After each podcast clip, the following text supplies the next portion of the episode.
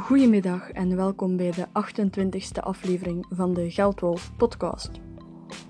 Het is de eerste aflevering van 2018 en vandaag wil ik het hebben over premium producten en premium diensten.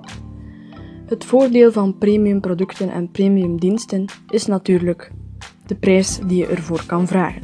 Je kan een hogere prijs vragen dan een product in dezelfde sector of in dezelfde stijl of zelfs een product met dezelfde functie.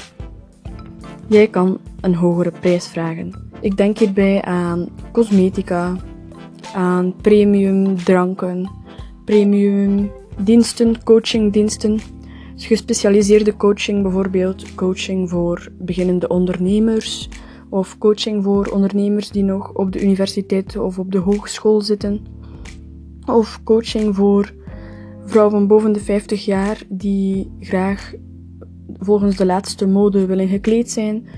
Het is belangrijk bij premium dat je je specialiseert en een duidelijke niche, een duidelijke specifieke klantengroep aanspreekt. Bijvoorbeeld, um, je zou kunnen mensen die van cocktails houden combineren met mensen die van juwelen houden cocktail geïnspireerde juwelen verkopen. Bijvoorbeeld armbanden verkopen.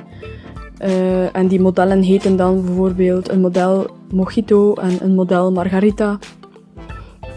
Een model Bloody Mary. Dan kan je eigenlijk twee zaken combineren en heb je een heel specifiek klantenprofiel, namelijk mensen die van cocktails houden en van juwelen. Het leukste is natuurlijk als je twee premium zaken kan combineren, want mensen die van cocktails houden, geven meestal wel graag geld uit. En houden er ook wel van om fancy, om er goed uit te zien. Dan heb je twee zaken die je eigenlijk kan combineren. Dus het beste is eigenlijk dat je bij een premium product of een premium dienst, ofwel focust op mensen die graag geld uitgeven en op wat zij leuk vinden. En ook ehm, op de kwaliteit natuurlijk. En of je kan zien of je een voordeel kan bieden dat iemand anders niet heeft. Want je moet natuurlijk wel iets hebben om die hogere prijs te rechtvaardigen. Dat kan zijn snelheid.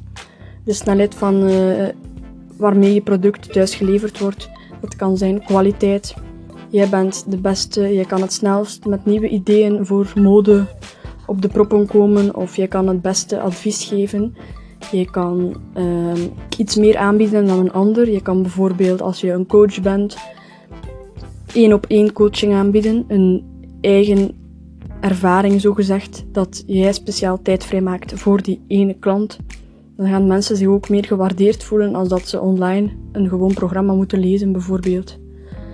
Je moet een voordeel hebben waarvoor je dan premiumprijzen vraagt. Dat is ook zeer belangrijk. En natuurlijk, zoals eerder gezegd, de juiste twee of meerdere niches combineren tot één product.